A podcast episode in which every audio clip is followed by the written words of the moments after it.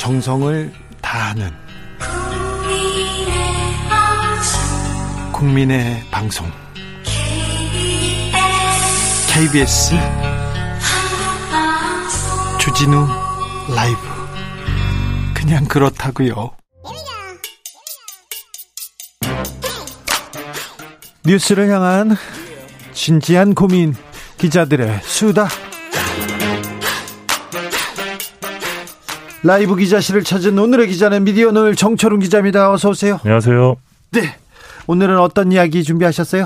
네, 오늘은 용화대 얘기를 좀 해볼까 하는데요. 용화대요? 네, 이제 청와대 시대가 끝나지 않았습니까? 아, 그래서 지금 기자들은 용화대라고 부릅니까? 네, 용산의 청와대 줄여서 이제 용화대라고 한다고 합니다. 네. 이게 청와대 시대가 32년 만에 막을 내리면서요, 이 청와대 프레스룸이었죠. 춘추관도 네. 사라지게 됐습니다. 그렇죠. 그래서 용산의 대통령 집무실이 열리면서 기자들이 이곳으로 출근을 하고 있는데 네. 용화대라고 부른다고 하고요. 네. 프레스룸은 현재 국민소통관이라는 이름이 붙었다고 합니다. 아무튼 뭐 출퇴근길에 기자들이 서 있으면 대통령을 볼 수 있어요. 네, 그거는 큰 장점일 수 있는데 네. 일단은 여기가 좀 체계가 아직 다 잡히진 않았는데 조금 문제가 될 만한 대목도 있어서 어떤 소식을 점입니까? 가져와 봤습니다. 일단 여기가 국방부 청사였잖아요. 집무실이. 그러다 보니까 소통관에 들어가기까지 최소 4번의 신분 확인을 받아야 한다고 합니다. 네. 그리고 길을 지나는 중간중간에는 군인들과도 마주친다고 합니다. 네, 군인들이요. 예, 그러니까 저도 이제 춘추관은 몇 번 가봤었는데 춘추관에서는 이제 군인을 볼 수는 없거든요. 네. 그래서 조금 생소한 풍경들이 있고 군인들이 이거 뭐 총 차고 다니진 않겠지만 군인들과 지금 청와대 직원과 기자들이 이렇게 뒤섞이겠네요. 그렇죠. 예. 그리고 이제 출입 기자들은 여기에 출입을 하려면 이 모바일 보안 앱을 스마트폰에 깔아야 합니다. 이게 의무라고 하는데요. 네. 이걸 안 깔고 싶으면 휴대폰을 놓고 들어가야 한답니다. 그래요? 예. 그러니까 사실상 무조건 깔아야 되는 건데 그러면 이 모바일 보안 앱의 용도가 뭐냐? 이거 알아보니까 이 대통령실이 있는 그 건물 내에서 휴대전화로 카메라 찍을 수 없고요. 와이파이 못 쓰고 이제 블루투스도 못 연결 못 하고 테더링도 못 하고 녹음도 못 합니다. 그리고 공장 초기화도 못 하도록 하는 용도로 이 앱이 작용을 한다고 합니다. 이 앱을 깔면 내 휴대전화를 다 쳐다보는 거 아니야. 기자들이 좀 걱정하는 사람들도 있던데요. 예, 당연히 그런 걱정이 나올 수밖에 없는데 이제 공장 초기화 아까 말씀드린 건 뭐냐면 핸드폰을 아예 그냥 초기화 시켜버리는, 네. 밀어버리는 거죠. 예. 그러니까 뭔가 이제 그 집무실 내에서 뭔가 이제 기자가 뭘 하고 이걸 밀어버려서 증거를 없앨 수도 있기 때문에 뭐 이것까지 못하도록 한다는 건데 근데 이 앱을 설치하려면 위치 정보 그리고 통화 내역 뭐 그리고 주소록 을 비롯한 모든 정보에 접근할 수 있는 권한을 허용해야 한다고 합니다. 저는 안 할래요. 저는 못 하겠습니다. 네, 알겠어요. 근데 이게 녹음도 못 하고 예. 사진도 못 찍고 네. 조금 과하다는 생각도 드는데 이거를 기자실에서 이제 용화대 출입 기자들이 받았다는 것도 저는 좀 의아한데. 저도 이해가 안 돼요. 예. 이해가 안 되는데요. 그래서 이게 사실 마음만 먹으면 이 용화대 출입 기자들이 어떤 생각을 하고 뭘 하는지 다 볼 수 있잖아요. 예, 감시가 가능하다는 생각이 드는데 이게 건물 밖으로 나가면 그 기능이 이제 끝난다고 하는데 그거는 모르는 거잖아요. 네. 언제 어떻게 보는지 모르기 때문에. 네. 그래서 요거는 조금 논란이 될 수 있다는 생각이 듭니다. 논란이 될 수 있는데 논란이 되지는 않나 봐요. 정철훈 기자만 문제 제기하지 다른 사람들은 기사를 보지 못합니다. 제가 특히 남들보다 불만이 많아서 그런 네. 것 같습니다. 네, 일단 그 국민소통관은 1층에 있는데요. 대통령 집무실은 2층에 있는데 2층 이상으로는 이동이 불가능하고요. 예. 그래서 아까 말씀하신 대로 뭐 이곳의 장점을 꼽자면 대통령의 출근길을 확인할 수 있다는 점입니다. 그래서 예. 요즘 이제 몇 시에 출근하고 몇 시에 퇴근하는지 이런 기사들이 되게 많이 읽히고 있더라고요. 예. 그런 부분들이 좀 화제인데 예전에 이제 춘추관의 경우는 청와대 경내와 완전히 분리되어 있었기 때문에 춘추관에서는 볼 수 없었던 장면입니다. 그래서 네. 이 부분은 좀 긍정적으로 보이는데 다만 이 출근길 과정에서 어떤 기자들과의 뭐 질의응답 과정 이런 것들이 반짝 보여주기에 그칠지 아니면 정례화가 될지 이게 좀 관심사가 되고 있습니다. 네. 다음으로 만나볼 이야기는요?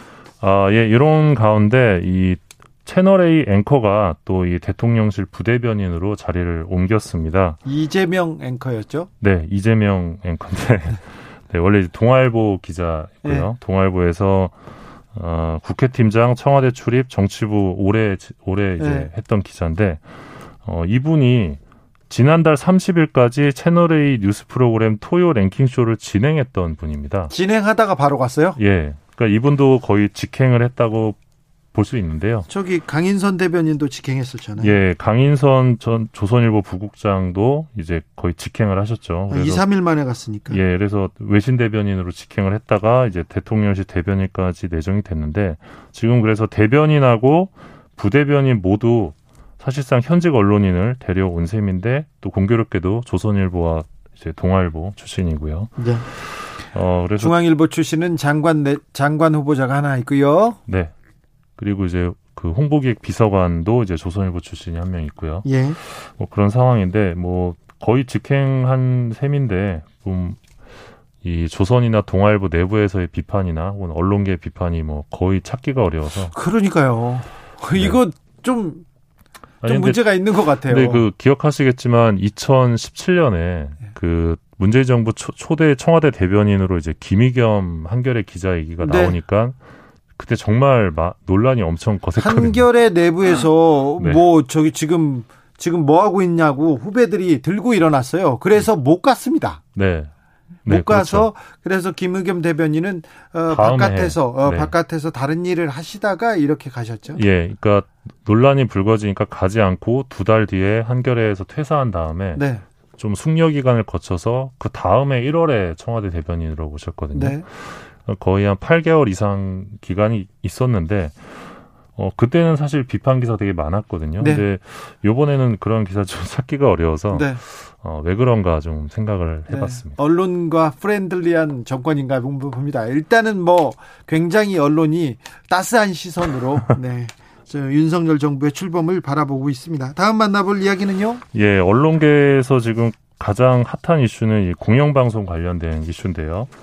더불어민주당 의원 전원이 4월 27일에 이 KBS, MBC, EBS의 이사회와 사장 선출 방식을 이 25명의 운영위원회 중심으로 바꾸는 이 방송법 개정안을 발의했습니다. 이 부분은 그 정철훈 기자가 자세히 설명해 줬는데요. 네. 그래서 이 25명 추천권, 그러니까 시민단체한테도 주고 여러 군데다 줘서 이렇게 다원성 그리고 또 공정성을 기한다 이런 내용인데 지금 어떻게 돼가고 있습니까? 네, 일단 민주당이 법안을 발의했는데 네. 발의 뒤에 뭐 구체적인 움직임이 전혀 없습니다. 없어요? 예, 발의만 하고 가만히 있는 상태인데 그래서 이제 뭐 언론단체에서는 빨리 움직여라 민주당 예. 뭐 약속을 지켜라 이러고 있는데 국민의힘 쪽에서는 이 법이 통과가 되면 민주노총 인사들에 의해 공영방송이 장악될 거다. 또 이런 주장을 하고 있습니다. 그러니까 운영위원 25명 중에 5분의 3 이상, 15명 이상이 친민주노총 인사들로 꾸려질 거다. 이런 주장인데요. 그러면서 이 법이 통과되면 이 민주당과 민주노총의 공영방송 영구장악법이 될 거다. 이런 주장을 하는데. 잠시 속보 말씀드리겠습니다. 윤 대통령께서 통일부 권영세, 국토부 원희룡, 문체부 박보균 장관 임명을 재가했습니다. 그래서 권영세, 박보균, 원희룡 후보자는 장관이 됐습니다. 박보균 문체부 장관 후보자는 중앙일보 기자 출신인데요. 문제가 상당히 있다고 정철훈 기자가 문제를 지적했는데 네. 그냥 임명했습니다. 네. 자, 이어가시죠. 네, 이렇게 뭐 장관들이 임명이 되면서 이제 공영방송도 이제 손을 대지 않겠냐 뭐 이런 우려도 있는 상황인데 네네. 근데 이제 이게 과연 그러면 공영방송 영구장악법이 맞냐 따져봤는데 그렇진 않더라고요. 네. 그러니까 아까 진행자께서 말씀하신 그런 여러 직능단체 방송학회 같은 어떤 전문가 집단들 그리고 시청자위원회에서도 그 추천권이 있거든요. 시청자 네. 복수로 그리고 방송협회 그리고 공영방송 종사자 대표 또 이제 국회 교섭단체도 추천권을 갖는데. 근데 문제는 뭐냐면은 지금 그 사장을 임명하는 제도가 너무 정권 편향적이 될 수밖에 없는 그런 구조였잖아요. 네, 맞습니다. 그래서 이 개정안의 핵심은 뭐냐면 지금까지는 여야의 거대 양당이 7대4 또는 6대3으로 이사 추천권을 독점해 왔는데 이 시대를 끝내고 이 사실상 100%였던 이 정치권의 추천 비율을 32%로 줄이는 겁니다. 네. 그러니까 25명 중에 정치권이 추천할 수 있는 몫을 8명으로 제한을 하는 겁니다.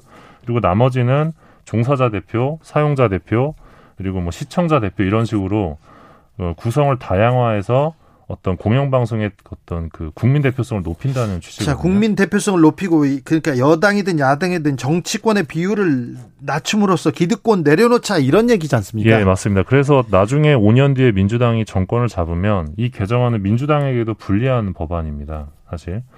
그래서 국민의힘이나 민주당 모두 사실 석연치 않은 법일 수 있는데, 일단 민주당이 이걸 당론으로 내놓은 상황에서 국민의힘이 이거를 공영방송의 정치 독립이라는 이 이슈를 정쟁으로 가둘 수 없다, 이 사실을 받아들이고 민주당과 함께 기득권을 내려놓으면서 법 개정을 추진하는 게 국정 지지율을 올리는 현명한 선택이다, 저는 그렇게 생각하고 있습니다. 정철훈 기자는 그렇게 얘기하는데 국민의힘에서는 반대하고 있죠?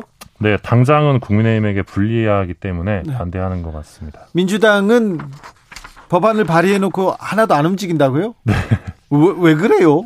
저도 그게 너무 답답한데요. 왜 움직이지 않는지 모르겠습니다. 이거 언론개혁법, 그리고 정치개혁법, 차별금지법 여러 안이 있는데 왜 이런 부분에 대해서는 열심히 안 하는 거죠? 네, 이게 어떻게 보면 언론개혁이라고 볼 수 있는 법안인데 네. 좀 빨리 좀 움직여줬으면 좋겠습니다. 지금 뭐 의석도 되게 많이 갖고 계시는데 네, 좀 답답합니다. 답답하다는 네. 민주당이 네. 언론개혁, 정치개혁에 좀 나서줬으면 한다는 생각도 있습니다. 네, 그러니까 국민의힘 같은 경우는 자신들에게 우호적이지 않을 것 같은 집단을 모두 이제 친민주노총으로 지금 포장을 하면서 정성평가를 하면서 계속 이게 공영방송 장악법이다 주장을 하는데 그건 아니에요. 없거든요. 민주노총, 네, 민주노총과 그렇게 영향을 네. 받지 않습니다. 네, 민주노총에 맞습니다. 영향을 네. 받는 네. 민주노총이 어떻게 그렇게 영향력이 있다고 보세요? 그리고 보면 이제 언론노조랑 민주당을 계속 묶어서 주장을 하는데 작년에 그 언론중재법 개정안 때 언론노조가 민주당을 반대죠. 얼마나 비판을 했습니까? 네. 이거는 사실 이 이슈는 문재인 정부든 박근혜 정부든 언론노조의 입장, 언론단체의 입장은 동일했습니다. 공영방송을 정치적으로부터 독립시켜야 된다. 네. 이 주장 동일했던 것이기 때문에 청취자분들께서도 이 대목은 좀 기억해 주셨으면 좋겠습니다. 기자들의 수다, 지금까지 미디어오늘 정철훈 기자와 함께했습니다. 감사합니다. 고맙습니다. 교통정보센터 다녀오겠습니다. 정현정 씨.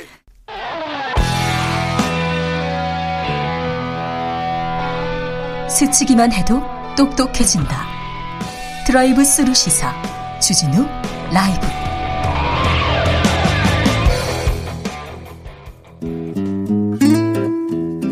현실의 불이 꺼지고 영화의 막이 오릅니다. 영화보다 더 영화 같은 현실 시작합니다. 라이너의 시사회.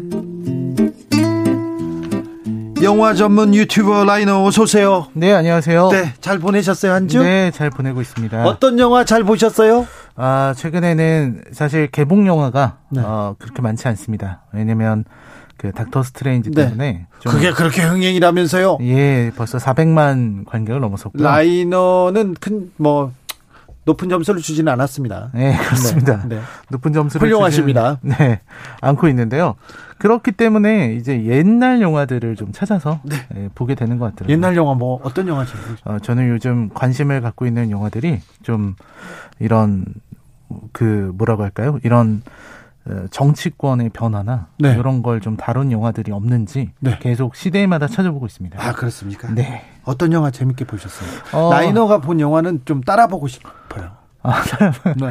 아, 뭐 요즘 들어서 본 영화들 다 예전에 이제 많이 여기서도 소개했던 영화들이랑 비슷한 결의 영화들을 많이 봤고요. 네.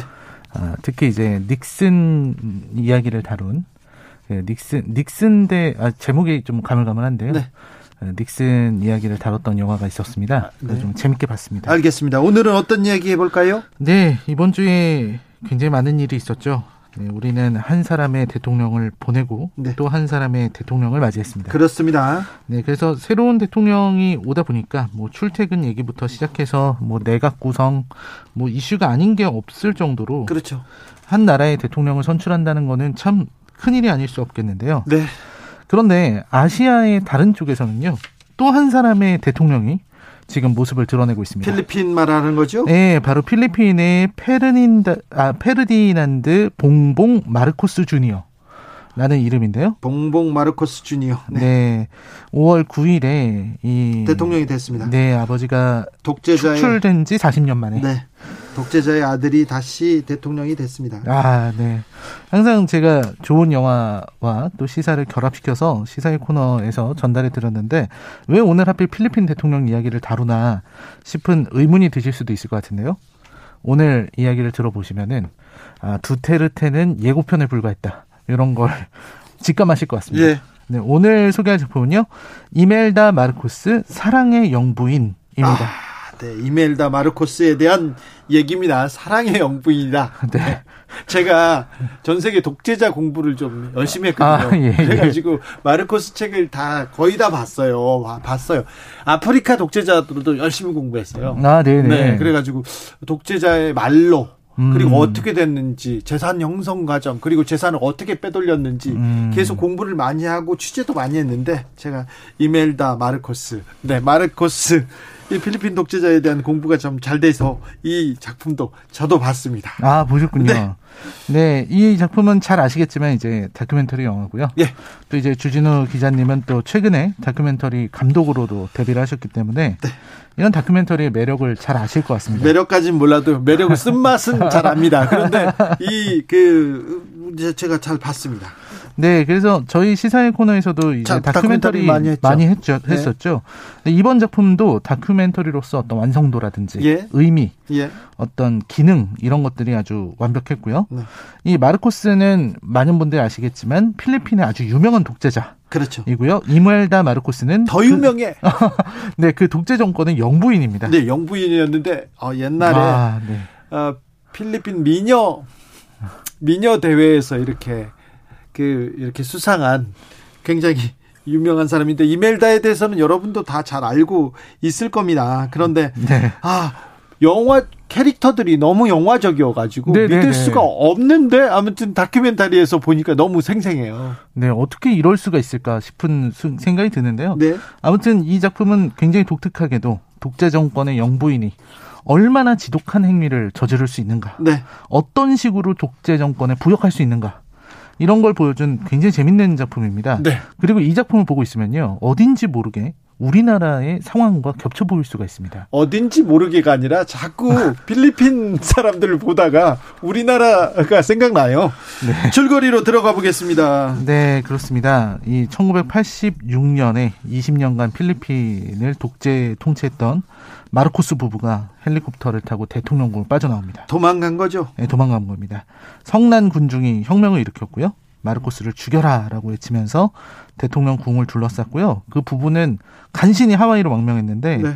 그때 이제 대통령궁인 말라카남궁으로 들어가서 나온 그 별 세 개가 당시 신문 기사에 많이 나왔어요. 그때 구두가 그렇게 많이 나왔죠. 네, 그래서 이 농담으로 이제 구두 많이 사는 사람들한테 네. 이멜다냐 그렇죠. 뭐 이렇게 묻는 농담도 있었죠. 그렇죠. 아무튼 영부인인 이멜다는 이제 사치의 여왕이다 이런 별명을 들었는데요. 제가 찾아보니까 이들 부부가 집권 20년 동안 스위스 은행 등으로 은닉한 재산이 12조 원이랍니다. 그때요. 40년 전에. 40년 전에 12조 원에 달하는 돈을 국고에서 빼돌렸고요. 그리고 이 뭐 사치가 너무 많아서 뭐 명품 드레스나 구두나 보석 같은 수준이 아니라 미국의 뉴욕의 부동산을 쇼핑하듯이 네, 샀다고 하더라고요. 네. 그리고 지금도 권력의 맛을 잊지 못하고 있습니다. 예. 그래서 진짜 가까스로 귀국해서 그 방부처리에서 보관하고 있었던 남편의 시신을 이것도 너무 대단한데요. 방부처리에서 보관해놓은 남편의 시신을 필리핀 영웅묘지로 이장을 했습니다. 우리나라 국립묘지에 이장했다 이거죠. 네, 그리고 이제 아들을 대통령으로 만들어서 이멜다가 먼저 정치권에 입문해요. 네, 맞습니다. 입문하고 뭐 우리나라로 따지면 국회의원이 됩니다. 그래서 정치적 기반을 두고 그 다음에 아들 봉봉. 네, 봉봉도 또 국회의원으로 만들었죠. 그렇습니다. 이 작품의 감독은 로렌 그린필드라고요. 원제가 더 킹메이커입니다. 네. 네. 아무튼 처음에 이제 그 다큐멘터리에 보면 90세가 다 된 이멜다 마르코스가 카메라 앞에 딱 나오는데 정말 나이를 가늠할 수 없을 정도로 네. 새까만 머리카락, 네. 그걸 이제 또 높게 이렇게 올리고요. 두꺼운 화장. 그리고 온몸을 화려하게 치장하고 예. 정말 꼿꼿하게 허리를 세우고 있는 그 모습이 너무나도 인상적입니다. 그 뒤에 네. 피카소 그림. 네, 피카소 그림이 있고요. 자기 소장한. 네, 정말 대단한데요. 네. 그리고 옆에서는 이제 시중 드는 이들의 모습이 모두 나오고요. 예. 그러면서 그 90세가 다 된 이멜다가 자신의 그 드레스에 혹시 내가 몸매가 좀 망가지진 않았는지 네.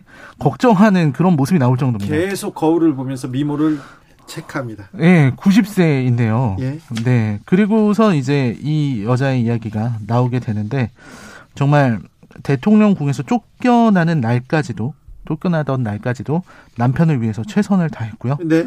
그리고 귀국한 후에는 조금도 쉬지 않고 자기가 대통령 선거에도 출마하고 총선에도 출마하고 자기 고향에서는 하원 의원에 당선되기도 했습니다. 네. 그리고 아들 봉봉은 부통령 선거에 출마시키기도 했고요. 지난번에 부통령 선거에서 아깝게 떨어졌는데 이번에 대통령 선거에서 네, 이겼죠. 이겼습니다.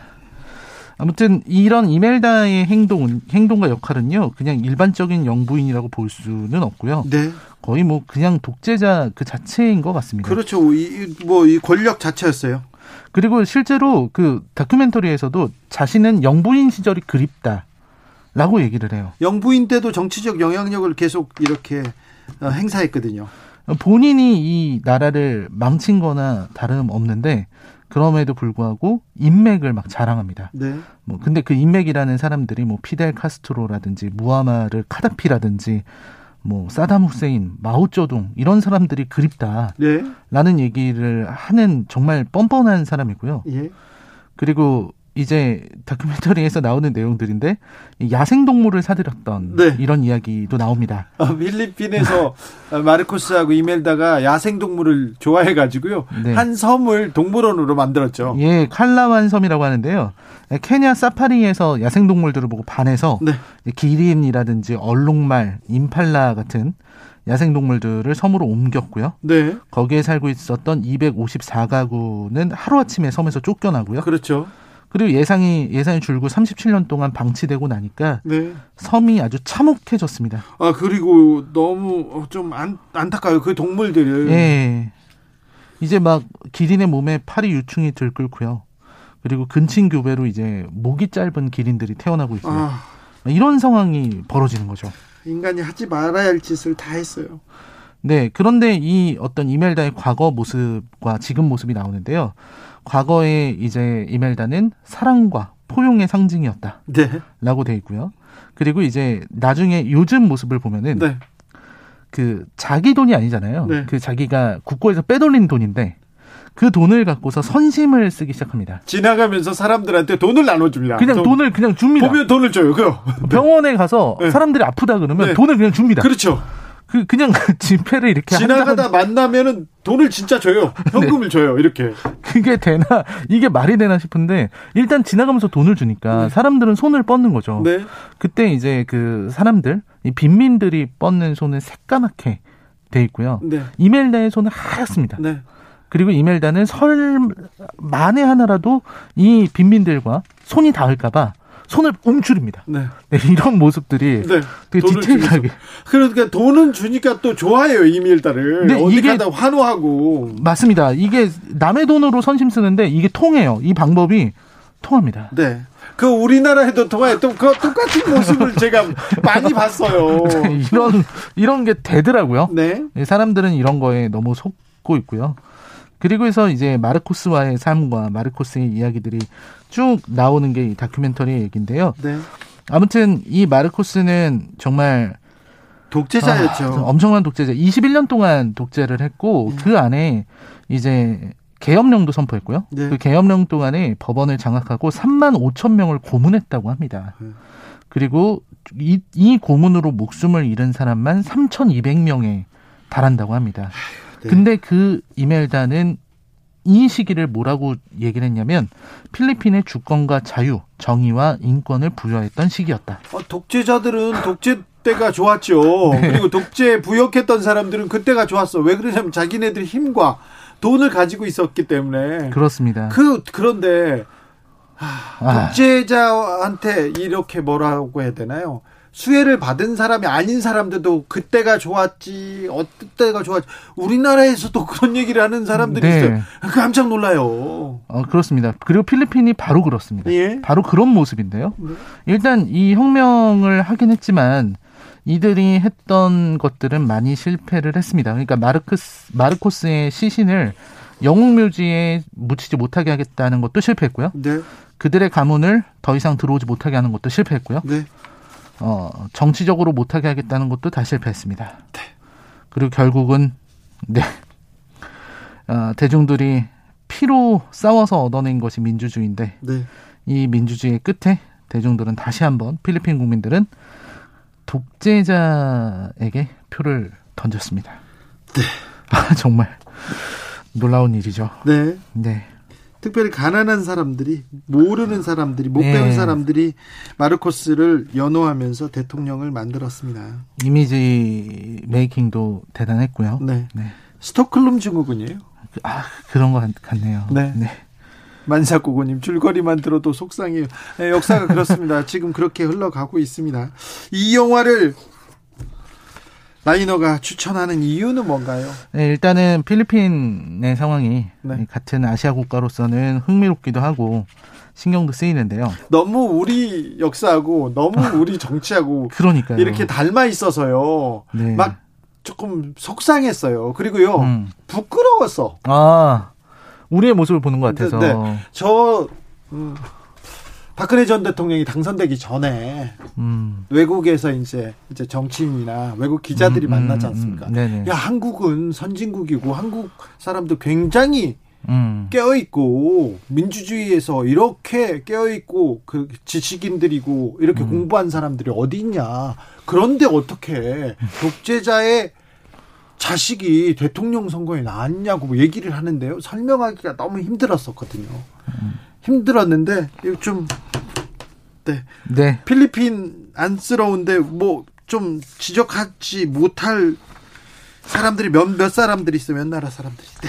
네, 아무튼 이 다큐멘터리가 독재 정권의 폐악, 위험성 잘 드러내고 있고요.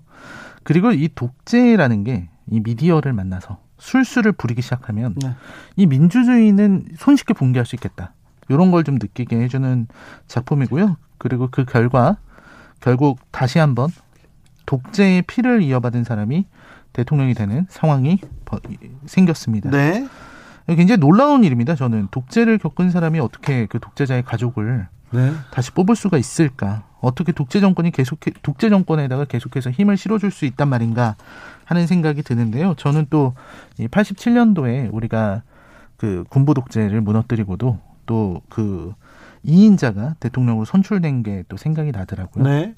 이 작품이 시사하는 거는 국민 스스로가 깨어있지 않으면 민주주의의 가치가 언제고 흔들릴 수 있다는 점인 것 같습니다. 그래서 우리도 매스컴에 휘둘리지 않고 뭔가 정신을 차리고 있어야만 우리가 가지고 있는 이 아름다운 민주주의의 가치를 이어갈 수 있는 게 아닐까 하는 생각이 들어서 이 이야기를 여러분과 나누고 싶었습니다. 네. 이멜다 마르코스 사랑의 영부인 다큐멘터리였는데요. 보시면요. 민주주의란 무엇인가 이렇게 생각합니다. 네. 네. 배우 정우성 씨가 저한테 그런 얘기를 했어요. 민주주의란 갖고 가는 것이구나. 늘 보살펴야 되는 것이구나. 제 다큐멘터리를 보고 그 얘기를 했는데 민주주의에 대해서 역사에 대해서 한번 다시 생각해 보고요. 필리핀을 보면서 우리를 한번 돌아보게 됩니다. 네. 많은 것을 던져주는 그런 다큐멘터리 영화였습니다. 시사회 라이너 오늘도 같이 잘 봤습니다. 네, 고맙습니다. 감사합니다. 네, 감사합니다. 네. 장필순의 굿바이 들으면서 주진우 라이브 여기서 물러나겠습니다. 한 주 정리하겠습니다. 오늘 돌발 퀴즈의 정답은 빛 공예였습니다. 저는 내일 오후 5시 5분에 주진우 라이브 스페셜로 돌아옵니다. 한 주 고생 많으셨습니다. 그리고 행복한 주말 되시길 바랍니다. 지금까지 주진우였습니다.